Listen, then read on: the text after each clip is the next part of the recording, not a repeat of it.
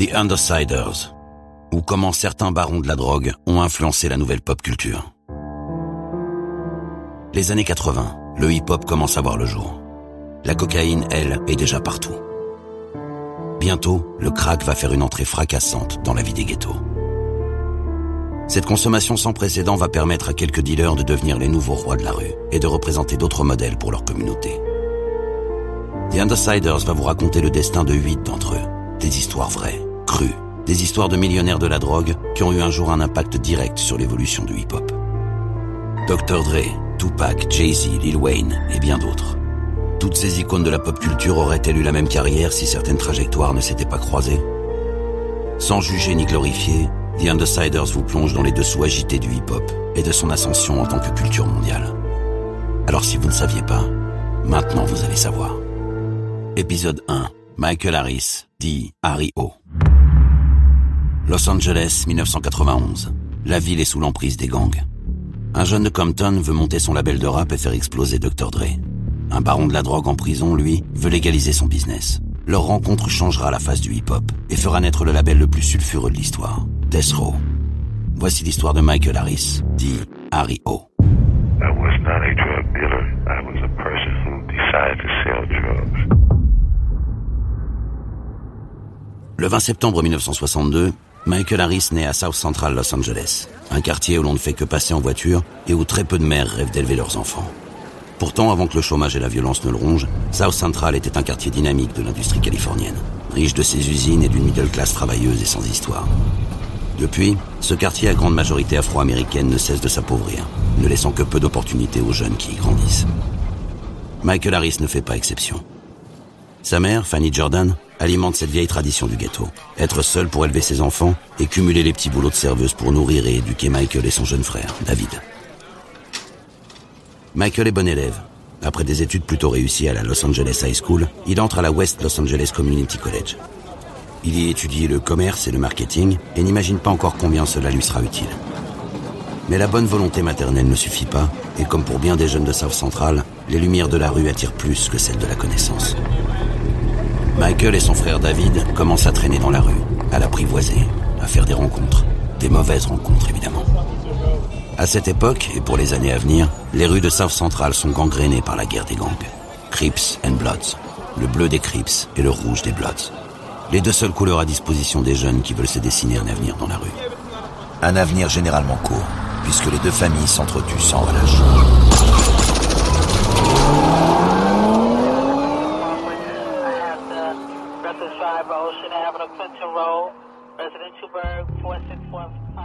Ambitieux et nourri par cette violence, Michael Harris devient Harry O en intégrant les Bounty Hunters, un des gangs les plus violents affiliés aux Bloods.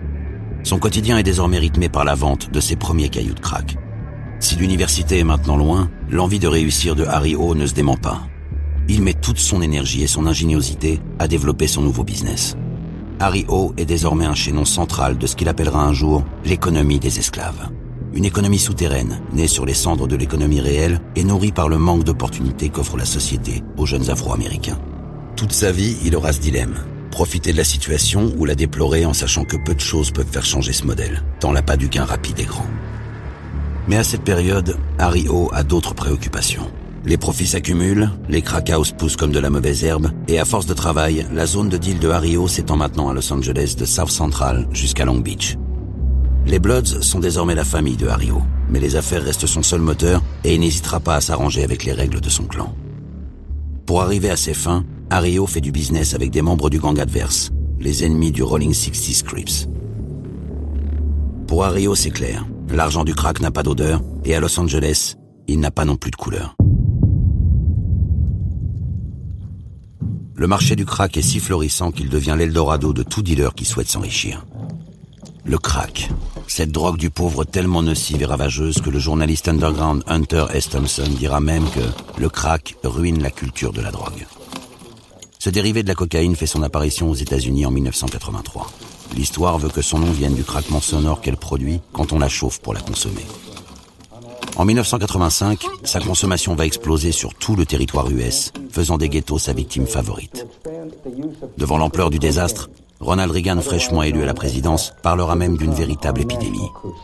La guerre est alors déclarée contre les trafiquants et les consommateurs, et de nouvelles lois et peines planchées sont mises en place. Désormais, un individu pris en possession de 5 grammes de crack encourra la même condamnation que celui pris avec un demi-kilo de cocaïne. Il en résultera une vague d'emprisonnement sans précédent au sein de la communauté afro-américaine, qui ira jusqu'à représenter 85% des personnes condamnées pour possession de crack. Ario comprend rapidement qu'il doit pérenniser son gagne-pain, limiter les risques, mais surtout pas les profits. Alors il s'adapte, exit le crack, il passe au niveau supérieur et ne deal plus que de la cocaïne pure. L'ambition aveugle de ses débuts fait maintenant place à une organisation sans faille. Patiemment, il met en place un réseau de distribution qui s'étend à tout le territoire. Californie évidemment, mais aussi Arizona, Texas, Louisiane, Michigan, Indiana, Iowa, Illinois, Floride et même New York. Ario distribuera tellement de cocaïne que les cartels colombiens comme celui de Cali traiteront directement avec lui. La poudre blanche fait de lui un roi. Dans sa 26e année, Ario devient un millionnaire en dollars qui fait ses courses sur Beverly Hills. Vient alors la réflexion classique de toute entreprise mafieuse. Comment régulariser son argent et passer du côté obscur à l'économie légale. Prévoyant, Ario avait déjà entamé cette métamorphose quelques années avant.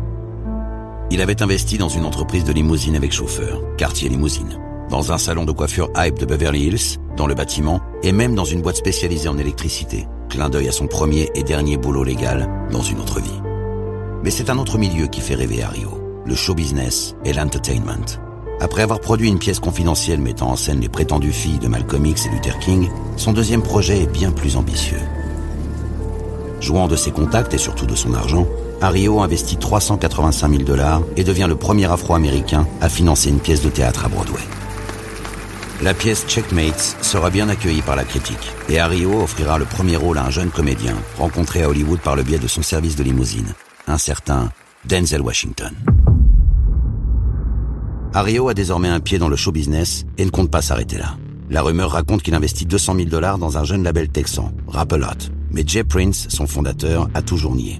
Pourtant, si on écoute bien Ghetto Boys... If you remember, the Ghetto Boys had a song called uh, You Gotta Be Down. And the first three verses said that from Brooklyn, New York, I'm down with Brother Radi. Trenton is the land of truth, I'm down with Radu Ski. I'm down with Jay from Houston, and I think you should know that when I'm down in LA, I'm down with Harrio. Mais peu importe, ce n'est que partie remise. Une partie qui se complique quand Harrio voit ses ambitions stopper net. Un jour de juin 87, il est arrêté et inculpé pour kidnapping et tentative de meurtre sur la personne de James Lester, un membre de son organisation. On ne rompt pas comme ça avec son passé. Lester aurait détourné 100 000 dollars provenant des bénéfices des différents crack qu'il était censé gérer. Lors du procès, Lester raconte au tribunal que Hario et son frère David l'ont conduit en pleine nuit dans la vallée d'Antelope, au nord de Los Angeles.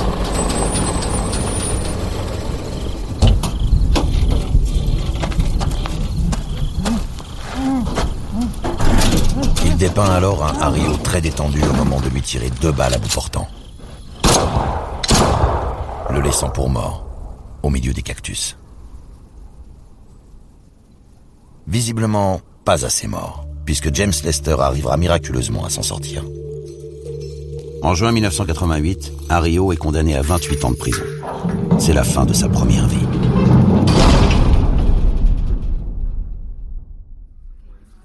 Son salut ne pouvant passer que par les talents d'un ténor du barreau, Ario fait appel à David Kenner. Ario connaissait Kenner de réputation. Il avait été très impressionné par ses talents d'orateur et sa ténacité à défendre le caïd Brian Waterhead-Bow Bennett lors d'un autre procès pour narcotiques dans lequel lui-même était impliqué. Ario l'engage en vue de son procès en appel, mais a aussi d'autres projets pour Kenner.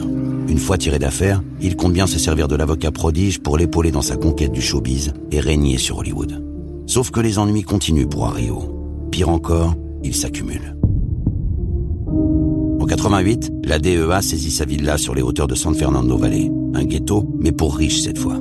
Valeur du bien, 1 100 000 dollars. Puis deux autres de ses maisons et cinq voitures de luxe, dont la dernière Mercedes-Benz et une Jaguar à peine sortie du garage, sont saisies pour une valeur de 3 millions d'eux. Ario aurait pu se remettre de ses pertes matérielles, mais le 29 mai 1988, son jeune frère David se tue dans un speedboat à 150 000 dollars dans le port de Long Beach.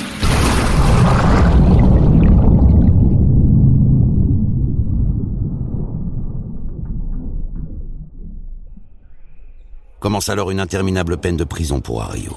Seul éclairci dans ses ténèbres pénitentiaires, il épouse Lydia Robinson, sa petite amie depuis 1985 et apprentie chanteuse. Il devra l'épouser dans la prison californienne de Tehachapi, mais comble de l'ironie, le juge qui valida le mariage n'est autre que celui qui l'a condamné quelques mois auparavant. Dès lors, quelle perspective pour Ario Et où chercher la lumière? Pourquoi pas dans la prison? Et plus précisément, dans sa propre cellule. Le destin lui fait partager ses 12 mètres carrés avec un autre baron de la drogue, le célèbre Rick Freeway Ricky Ross, celui qui du temps de sa gloire se vantait de pouvoir gagner 3 millions de dollars par jour. Pourtant, ils ne vont pas parler cocaïne, ils vont parler musique. Ricky Ross a une idée pour Ario, ou plutôt pour sa femme Lydia, à qui Ario souhaite faire réaliser un album. Et son idée porte un nom, Dr. Dre. Harry was doing an album on Lydia, his wife. So me and him sell I tell him, I say, look, you're doing a, a, a, a, a album on Lydia, you better use Dr. Dre on that album. You know him and Easy fell out, so he ain't working right now. so Harry took that advice and started looking for Dr. Dre. Jay Prince de Rap-A-Lot confirmera aussi à Rio qu'il doit absolument travailler avec Dr. Dre. A friend of mine, Michael Harris, he called me. He was in the federal penitentiary, and he asked me, he's like, man, you know, I hear you moving, this is happening. So at that time, I said to him, Do you know Dr. Dre? I say, Dr. Dre is a genius. You know, connect with Dr. Dre. C'est alors que David Kenner entre à nouveau en piste. L'avocat devient le messager d'Ario, toujours incarcéré, mais qui souhaite se rapprocher du nouveau manager de Dr. Dre, un certain Marion Sudge Knight. Beaucoup de choses ont été dites sur Sudge Knight. Ancien joueur de football américain, puis garde du corps, ce colosse était aussi membre des Bloods de Compton, autre quartier de Los Angeles. Ses premiers contacts avec la musique se résument à la protection rapprochée des membres du groupe NWA, Eazy, Ice Cube, MC Ren, Yella et bien sûr Dr. Dre. Si à cette époque NWA popularise le gangsta rap et s'autoproclame groupe le plus dangereux du monde, Eazy-E et Jerry Heller, les deux managers du groupe, ne s'attendaient pas à trouver plus gangsta qu'eux en la personne de Suge Knight. Non seulement Suge Knight réussit à convaincre Dr. Dre de signer avec lui, mais il ira récupérer son contrat à sa manière, avec peu d'arguments, mais une batte de baseball. Ario et Suge Knight, tous deux d'anciens Bloods et qui se connaissent de réputation, vont-ils s'entendre? Après des premiers échanges par téléphone, le diablement efficace David Kenner réussit à organiser un meeting entre Ario et Suge Knight au sein même de la prison. Nous sommes en 1991 et Suge Knight lui fait part de sa vision. Il ne veut pas seulement manager le talentueux Dr. Dre, il veut monter un label musical et changer la donne dans le milieu du rap. Pour ça, Suge Knight a besoin d'argent. De l'argent que les banques n'ont pas vraiment l'intention de lui prêter. Ario voit là sa porte d'entrée dans la musique et n'hésite pas. Les deux hommes se mettent d'accord sur un deal à 50-50. Ario mettra un million et demi de dollars, dont une bonne partie est provisionnée pour les frais de justice des artistes et de Sudge lui-même, déjà englué dans des affaires. En 1992, Godfather Entertainment est ainsi créé et Destro Records devient sa filiale dédiée à la production musicale. Ario tient enfin son entrée dans le showbiz, mais sa position l'oblige à rester discret. Il impose ainsi dans le deal que son nom ne soit jamais mentionné dans les documents de la société. C'est son avocat, David Kenner, qui défendra ses intérêts et sa femme, Lydia, qui sera ses yeux et ses oreilles à l'intérieur de Death Le label prend forme. L'argent de Hario permet l'équipement d'un studio performant et des moyens importants sont mis à disposition des artistes. Hario est comblé. Son partenariat semble solide. Suge Knight a même installé dans les locaux de Death un téléphone noir, uniquement dédié à recevoir les appels de Hario depuis sa prison une ligne directe avec son bienfaiteur, que chaque membre du label savait ne jamais devoir occuper. Ario avait même pris l'habitude de téléphoner à Sudge dès 8 heures du matin pour le réveiller et le pousser à travailler, lui qui était plus habitué à se lever vers 14 heures. Il est maintenant temps de lancer officiellement Death Row. Suge Knight, qui veut faire les choses en grand, réserve le très select Chasens, un restaurant-club au cœur de Beverly Hills. L'ambiance gangster est déjà clairement assumée, à tel point que les invités reçoivent une vraie fausse assignation à comparaître, en guise d'invitation. Lors de cette soirée inaugurale, tous les artistes et l'entourage de Death Row paradent devant les caméras et les micros des journalistes, intrigués par ce nouvel acteur de la production West Coast. David Kenner, présent lui aussi, lâche alors à un journaliste que tout ça n'aurait été possible sans le talent de Dr. Dre, l'aide de Such Knight et celle d'Ario. Cette simple interview, un soir de fête, éveillera l'intérêt du FBI sur ce label sulfureux et deviendra plus tard une pièce à conviction accablante. Mais l'heure n'est pas au doute. Le premier album lancé par Death Row fait l'effet d'une bombe. The Chronic, le chef-d'œuvre G-Funk de Dr. Dre sort en décembre 1992 et atteint rapidement les 2 millions d'exemplaires vendus. Dre est au sommet, et lui aussi sait en partie à qui il le doit. Si vous prenez l'album et que vous regardez dans les remerciements du docteur, vous pourrez constater qu'un certain Harry O s'est glissé dans la liste. Pour Death Row, les succès s'enchaînent. Le classique Doggy Style de Snoop Doggy Dogg, l'album de Da Dog Pound et beaucoup d'autres. Les clips et couvertures de magazines s'enchaînent. Harry O suit cette success story à distance depuis sa cellule et a même accès à une salle de réunion au sein de la prison. Une salle pas vraiment surveillée, d'où il appelle parfois directement Dr. Dre pour lui donner des idées de chansons. Il sait exactement ce que ses camarades de prison aiment écouter. Les affaires tournent bien, et si l'on sait aussi que sa fille Lidasia fut conçue lors d'une visite conjugale à la prison, on pourrait presque qualifier son année 1994 de parfaite. Malheureusement pour lui, la suite va vite se compliquer. Suge Knight, à la tête de la cash machine qui est devenue Death Row, parade partout cigare en bouche et devient difficilement joignable, le téléphone noir sonnant souvent dans le vide. En 1995, Suge Knight échange même la signature d'un contrat de disque contre le paiement de la caution de Tupac Amaru Shakur, alias Tupac, pour que celui-ci sorte de prison. Le premier double album de l'histoire du rap américain baptisé All Eyes on Me sort le 13 février 1996. Le succès est immédiat. Pourtant, Rio est de plus en plus isolé. Lydia, elle aussi, prend ses distances, trop occupée à signer des deals à plusieurs milliers de dollars, notamment avec Interscope, qui deviendra le distributeur de Death Row. Quant à l'homme de confiance, David Kenner, il passe le plus clair de son temps à défendre les intérêts de Suge Knight, si bien que quand Hario lui demande quand il touchera ses premiers dividendes, sa réponse est « je ne sais pas ». Hario n'a plus le choix. Début 1996, il se décide à envoyer une lettre aux distributeurs de Death Row, Interscope Records et Time Warner. Le contenu est limpide. Ou il obtient des compensations pour son investissement initial de 1,5 million de dollars, ou il fait un procès. After careful thought, consideration and attention, I have finally decided to write you. C'est Lydia elle-même qui la portera en main propre au label. Chez Interscope, c'est la consternation. Jimmy Lovin, alors à sa tête, découvre l'existence de ce mystérieux et sulfureux investisseur. Devant le danger potentiel, il avertit le boss de Time Warner, Michael Fuchs. Michael Fuchs, ou le Michael Jordan du management comme il aime se faire appeler, mesure l'étendue du problème. Lui qui a été placé à la tête de Time Warner pour assainir et relancer la maison est inquiet, car se prépare une fusion à 8 milliards de dollars entre sa compagnie et le groupe Turner Broadcasting Service. Autrement dit, c'est le pire timing pour découvrir dans la presse que le gangsta rap est financé par un baron de la drogue. Il décide de tuer le problème dans l'œuf et se déplace lui-même en prison pour discuter avec Ario. Après de longues négociations, Ario et sa femme se verront attribuer un chèque de 300 000 dollars. Soit une paille quand on connaît l'investissement initial et les chiffres de vente de Death Pourtant, l'année 96 amorcera la lente descente aux enfers de Death Après la mort suspecte de Tupac Shakur, star du label et icône mondiale, les affaires vont se multiplier. Les autorités ne lâchent plus Suge Knight, qui va se retrouver au cœur d'une enquête pour violation de sa liberté conditionnelle. Puis c'est au tour des agents fédéraux de s'intéresser à la nébuleuse Desro. IRS, FBI, ATF, tous commencent à comprendre que Desro développe de nombreuses activités bien trop éloignées du simple monde de la musique. La ligne de défense de Knight est alors claire. Il nie toute implication. Comme quand le FBI lui demande si Desro a été en partie financé par l'argent d'Ario. Mais si le FBI pose cette question, ce n'est que pour le confondre encore plus, car il détient déjà une preuve accablante qui vient contrecarrer les déclarations de Knight la fameuse interview de David Kenner lors du lancement de Death Row trois ans auparavant. The label started with uh, Dr. Dre, who was going to do his own thing, and uh, with a lot of help from Suge Knight and uh, Harry O and a number of people, and we got it all together. Fort de cette preuve, le gouvernement proposera même à Ario de témoigner contre Suge Knight en échange d'un aménagement de peine. Ario refusera sans la moindre hésitation.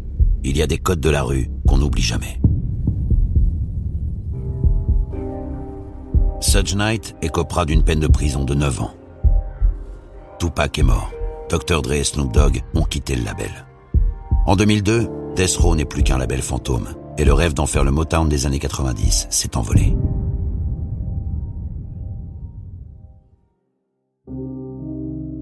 Malgré tout, cette même année, Ario et Lydia poursuivront Suge Knight en justice, réclamant toujours la moitié de la compagnie. Une demande classée sans suite. En 2005, un meeting est organisé entre Knight et Ario à la prison de San Quentin. Knight est nerveux. Ario lui dit qu'il veut 30 millions de dollars pour clore le dossier d'Esro, un chiffre tout droit sorti d'un audit demandé par Ario. Au moment de se dire au revoir, Sudge a les mains moites. Peu de temps après, Sudge appelle Lydia. Ario et elle sont en train de divorcer, et Sudge lui fera croire que son mari veut la faire disparaître. Lydia, apeurée, propose un deal à un million qui réglerait la dette de Sudge Knight et annulerait légalement la demande de Ario. Un deal qui n'a bien évidemment pas abouti. En 2005, un espoir renaît pour l'ex-couple Harris. Une cour de justice va enfin leur donner raison et reconnaître leur légitimité et leur rôle majeur dans les succès de Death. Les ex-époux Harris vont se partager 107 millions de dollars. Ou plutôt, auraient dû se partager 107 millions de dollars, puisque Suge Knight va encore les abuser, une dernière fois. Toujours bien conseillé, il va se déclarer en faillite personnelle et donc dans l'incapacité de payer quoi que ce soit à qui que ce soit. Death Row aura vendu 50 millions d'albums et rapporté 750 millions de dollars. Les Harris n'en auront vu que des miettes. En 2012, alors qu'Ario arrive à la fin de sa période de sûreté, James Lester, sur qui Harris était censé avoir tiré 25 ans auparavant, confessera de son plein gré au juge qu'Ario n'était pas le tireur ce fameux soir. La police de Los Angeles lui aurait mis la pression pour le faire tomber. Il ira jusqu'à supplier à genoux le juge de le croire. Mais malgré cela, aucune réduction de peine ne sera accordée à Ario. Pourtant, le show doit continuer. Implacable et hollywoodien. Denzel Washington remportera un Oscar. Dr. Dre grandira encore et finira par vendre sa marque de casque Beats pour 3 milliards d'euros à Apple. Quant à celui qui les a mis sur orbite, Michael Ario Harris, il attend toujours sa date de sortie, le 27 octobre 2028. Retrouvez la playlist de cet épisode sur toutes les plateformes de streaming et sur TheUndersiders.com. The Undersiders est une production Engel créée par François Cusset, production son The, musique originale Max Zippel avec la voix de Jérémy Covillo. Retrouvez tous les épisodes sur les plateformes de podcast et sur TheUndersiders.com.